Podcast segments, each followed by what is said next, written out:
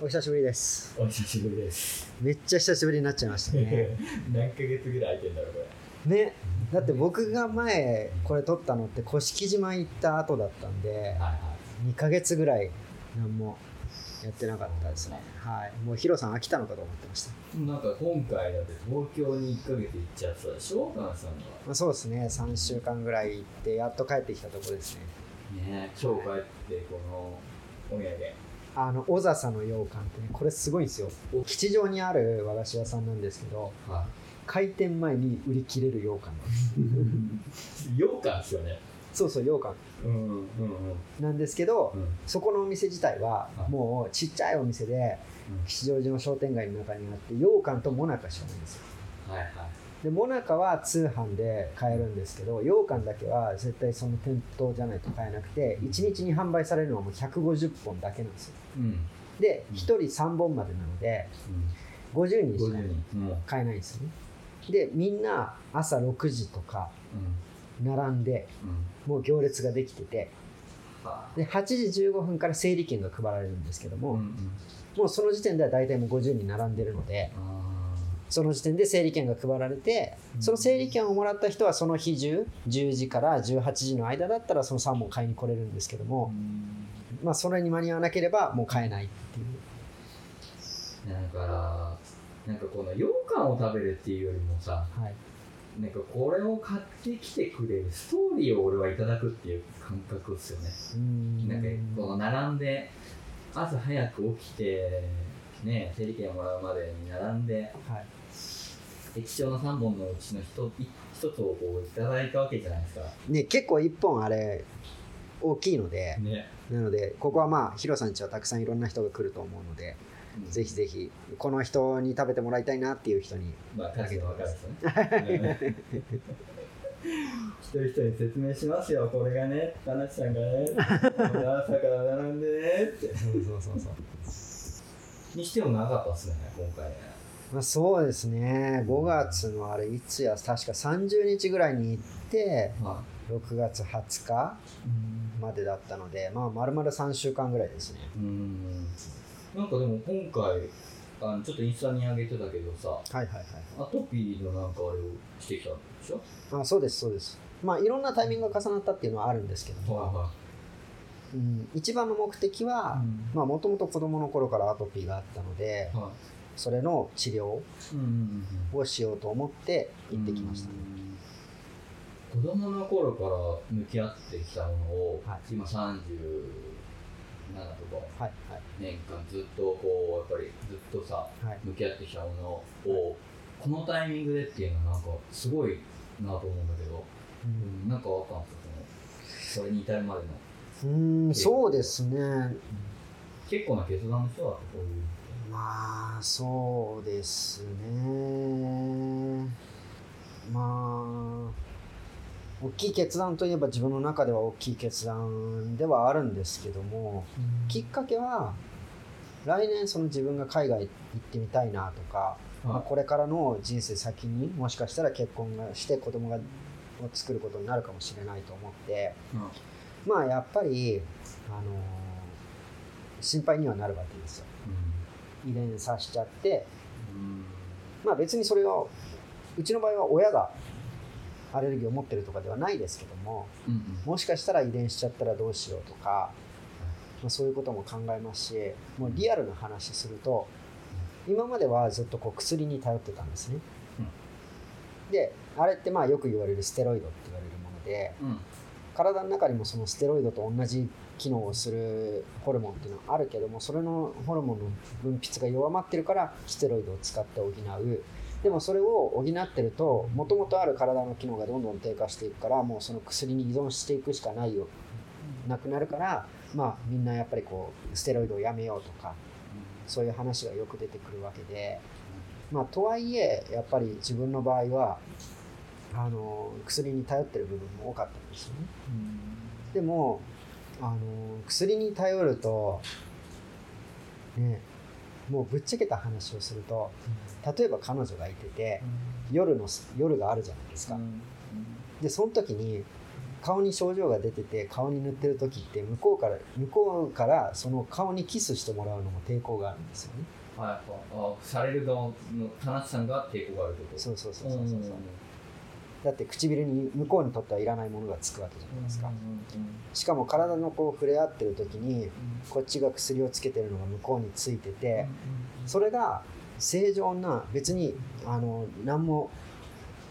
悪いところがない子にその薬がついちゃってその子のもしかしてそのステロイドのホルモンの分泌がの力が弱まっちゃったらどうしようとかうん。なんかベタベタさしてて嫌だよなみたいな気持ちはまあずっとこうあったわけで。っていうのはありましたしとはいえなんかこの業界というか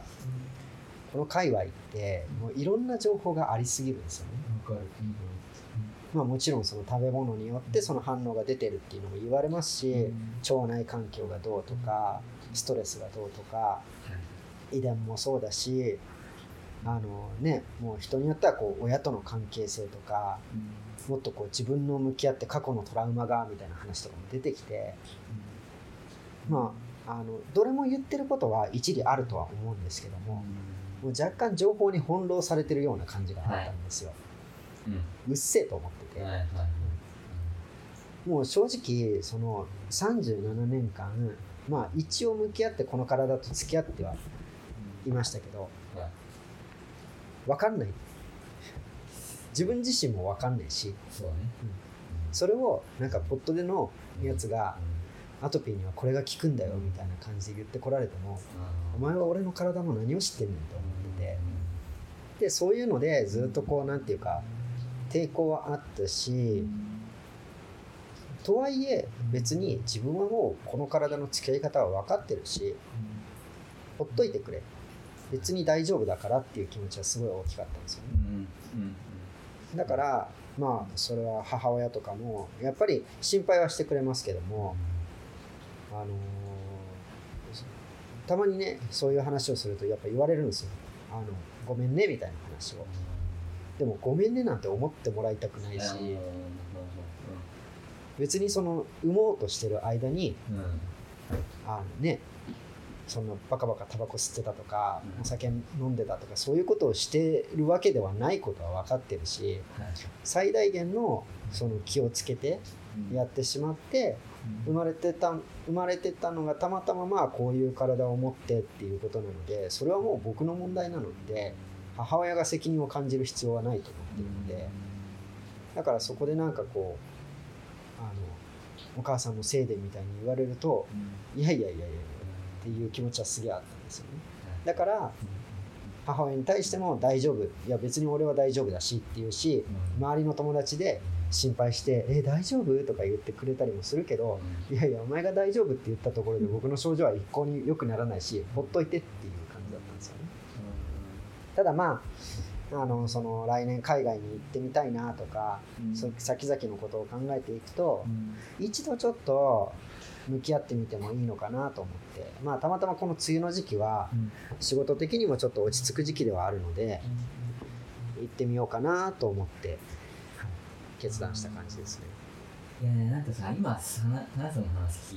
聞いてさ、はいや俺もその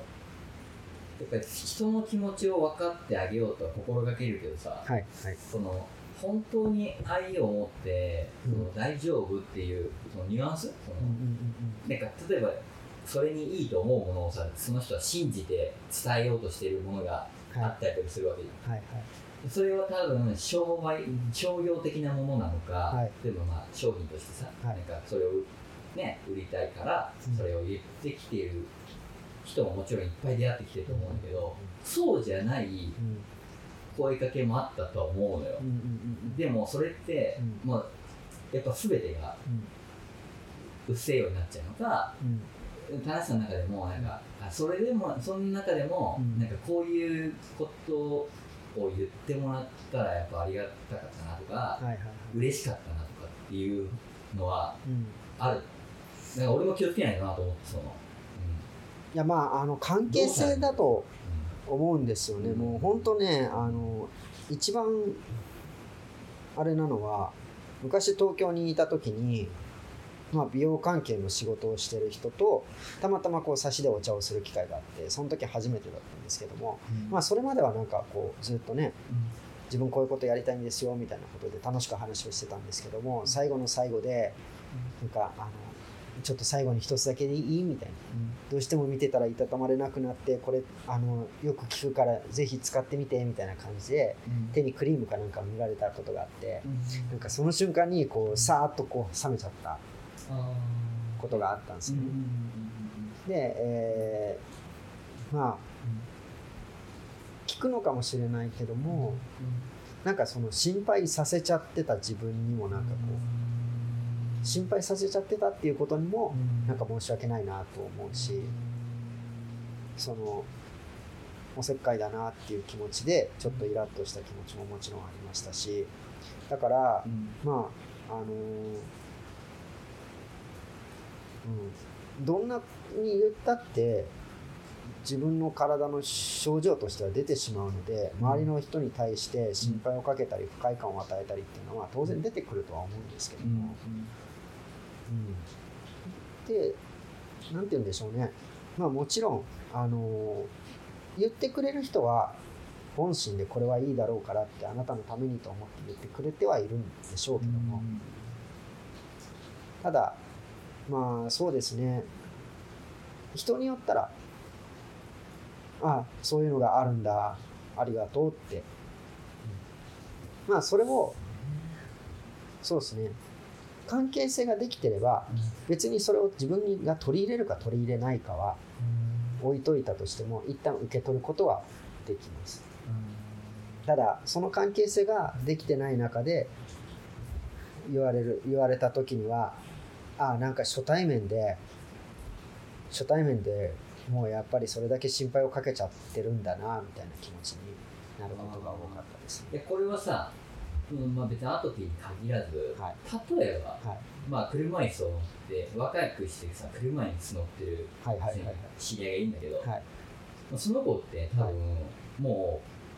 う何何百人何千人の会うたびに、はい、多分その理由を聞かれたりとかしてるわけじゃん、でも、うん、聞かないでいる人もいるじゃん。その目に見えてる事象は明らかなんだけど、うん、それにあえて触れないっていうことをさ、うん、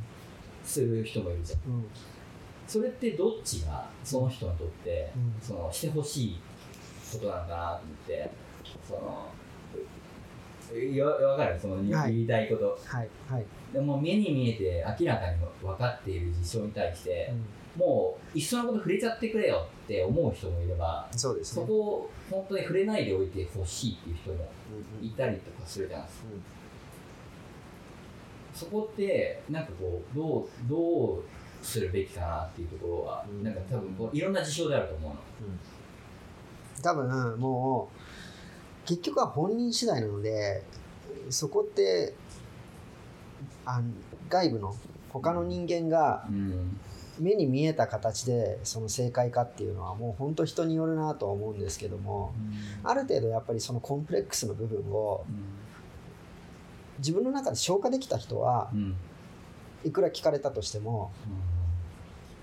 まあ、笑い話にできたりとかいや実はねみたいな感じで軽く言えるとは思うんですけどもやっぱり自分がそそのコンプレックスに対してちょっと目を背けてたりとか向き合いきれてなかった場合っていうのはやっぱり、うん、聞かれるとちょっとうってなるケースの方が多いかなと思いますね。なんかこの人これに対して気になってんだろうなでも聞いてこないなみたいなのとかは感じたりとかするの？旦那さんは。どうでしょうね。僕はだから自分がそういう問題を抱えていたので、うん、あんま触れないかもしれないですね。多分気にしてるんだろうなとか、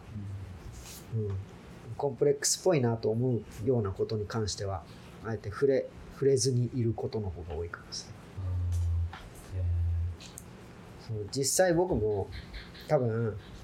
今回のことがなかったら、うん、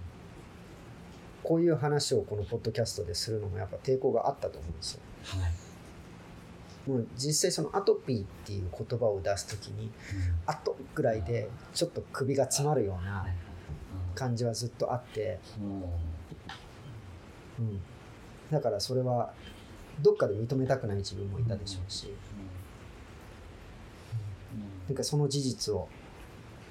認めたくない認めたくないわけじゃないですけども、まああるけど別に自分は大丈夫だよみたいに振る舞っていたい気持ちはあって、まあ今回そのねあのそうやって取り組むことになったらまあいろいろ食事の部分とかも、牛乳卵、えー、あと小麦は一旦抜いといてねって言われて、で東京にいる時もいろいろ人には会っててで人に言ったら会ったらご飯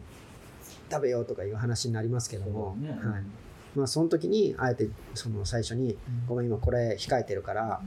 それ食べれないところで」っていうことを言って、でまあ言ってみたら意外に向こうとしては普通なんですよね。あ分かったぐらいの感じであそそんななんか軽く取ってくれるんだっていうのは自分の中でも新しい発見でしたしなんかそういう意味で言うと今こう話しててもアトピーとか単語をまだ言いやすくなったかなっていうのはあります、ね、実際で本当にでもあれですよね。1か月でだいぶ変わりましたよね。見た目も。うん。薬もらってこう治してもらうっていう感覚じゃなくて食事をこう断つとか日頃の体操をするとか、えー、あとまあなのでこの3週間の間で実際やったのって病院に行ってやってもらったのは、頸椎というか背骨？腰からその背骨首のあたりのマッサージ調整みたいなもの？だけなんですよね。あとは自分がその小麦卵牛乳を抜いた食事をしてたのと日頃の体操と、あとお風呂入った時の石鹸使わなくなったっていうことぐらい。うん、それやる前はさ、うん、額面だけ見たらさ、とんでもないなと思うけど、実際行ったら、まあそんぐらい払う価値はあるなってものって結構あると思うんですけど、はい、どっちのタイプですかそれは？そうですね。うんとまだそれで言うとはっきり分かんないなと思ってて確かにこの3週間の中でこの短期間で一応自分なりにも結果を感じれるその改善を感じられたっていうことに関しては良かったなと思うし、今の段階ではこの金額を出してもまあ納得っていう感じではありますけども、うん、ただやっぱり今のってその頸椎首の辺りからこう調整することによって自律神経が今まであんまりこう行き届いてなかったやつをちゃんと行き届かせられるようにした。んですよね。でもその今日の血液検査の結果でいうと体の中での、えー、いろんな値はまだそのちょうどいいっていうところに達してなかったり、まあ、もしくはそのオーバーしてるものもあるので、その辺になってくるとその本当にちゃんとやろうと思ったら腸内環境を調べたりとか、サプリメントを取ったりとかっていうことは必要になってくるし、まあ、もちろんその病院自体もゆくゆくは自分の体でメンテナンスができるというか薬とかそういったものになるべく頼らないようにしていこうねっていうのを歌っているので、えそっちの方向を考えてくれてはいるんでしょうけどもただ今この状態がどれくらいキープできるか、その体操なり食事なりを自分が頑張ることによって半年あのー、この状態が保てれば保てられたら、あ全然あの金額出してもよかったなとは思うと思います。もうコンビニとか行くと食べるものないんですよ。でしょうね。どれも小麦卵牛乳入ってるし。そうね。うん、もうバナナと干し芋ぐらいしか食べれない。しかなくて。でもやっぱりいまだにこんだけ制限してもラーメンとかねたまに食べたくなりますけどね。まあまあなので、ね、いろいろその食品としてはダメ控えた方がいいっていうものは言われてはいますけども、とはいえね、その欲望もあるから 1, 1ヶ月に1日ぐらいは、もう今日で死んでもいいから好きなもの食べようでを作ってもいいかなと思ってますね。チートデイ的そうそうそうそうそう気持ち的にやらさやらされてるっていうかその急に変えようとしてる部分だと多分その反動みたいなものはあると思うんだけど。そうですね。それが多分本当にどのタイミングかで結構自然になんか体も全然それを受け入れなくなるっていうか、うんうんうんうん、急になんか全部を変えてやろうみたいな感じじゃなくそういや初めその小麦卵牛乳がダメって言われた時に、うん、あのいや和食いけるやんとは思ってたんですよね、はい、基本の調味料が酒みりん、えー、醤油砂糖塩じゃないですか、はい、だから、まあ、和食作っとけば、まあ、醤油はその大豆不使用あ違う小麦粉不使用のやつにすれば、それで OK やんと思ってたんで、いや和食の力すげえなと思って、ケーキクッキーは無理だけどそれこそさっきの羊羹とか。和和菓子か？和菓子は、もなかだってあれ米もち米使っての米なん皮なんでいや和の力やっぱすげえなと思って。でもその大豆ダメって言われた瞬間に日本の日本料理ほぼあかんやんって思って。えどうしよう。自分のレパートリーないしと思って。うん玄米と小豆といやだからヒロさんちの料理はすげえなと思ってるんですよね。結構その今の僕に適してる、うん、ちなみにうんちに酔わなくなるよ。そうなんですね。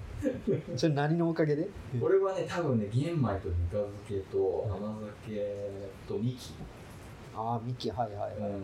まあ、全部をみきとかって結構なんかもう飽きちゃったからあんま飲んでないっていうのもあるんですけど、でも玄米とさぬか漬けはもう毎日絶対食べてるから、うん、2月から。へある時のタイミングで、はい、あの誰かから俺がうんちした後に、はい、そのトイレ行った人に、匂わないっていう話から そういえばでも俺あんまり自分で匂ってないけどこれ自分の匂いだから、自分で匂わないだけなんだろうなって思ってて、はいはいはいでそこから気になっていろんな人に嗅い。でもらうようになっちゃう、何させてか？ででも最初ちょっとみんな嫌がるんだけど、うん、いやこれ本当にしたんですか？みたいな、うんうんうん、でなんかそれがちょっと今面白くて、えー、タイミングがある人には嗅いでもらって。今日のサムネイルそれの写真にしておきます。トイレです。ねね玄米とえー、まあ、それはちょっとじゃあそんなぐらいの食事にしておきましょうかじゃこれから。精進料理みたいになっちゃう、はい、じゃあちょっとお腹空いたところでそんなところでそうですね。はい。久しぶりのポッドキャストありがとうございました。ありがとうございました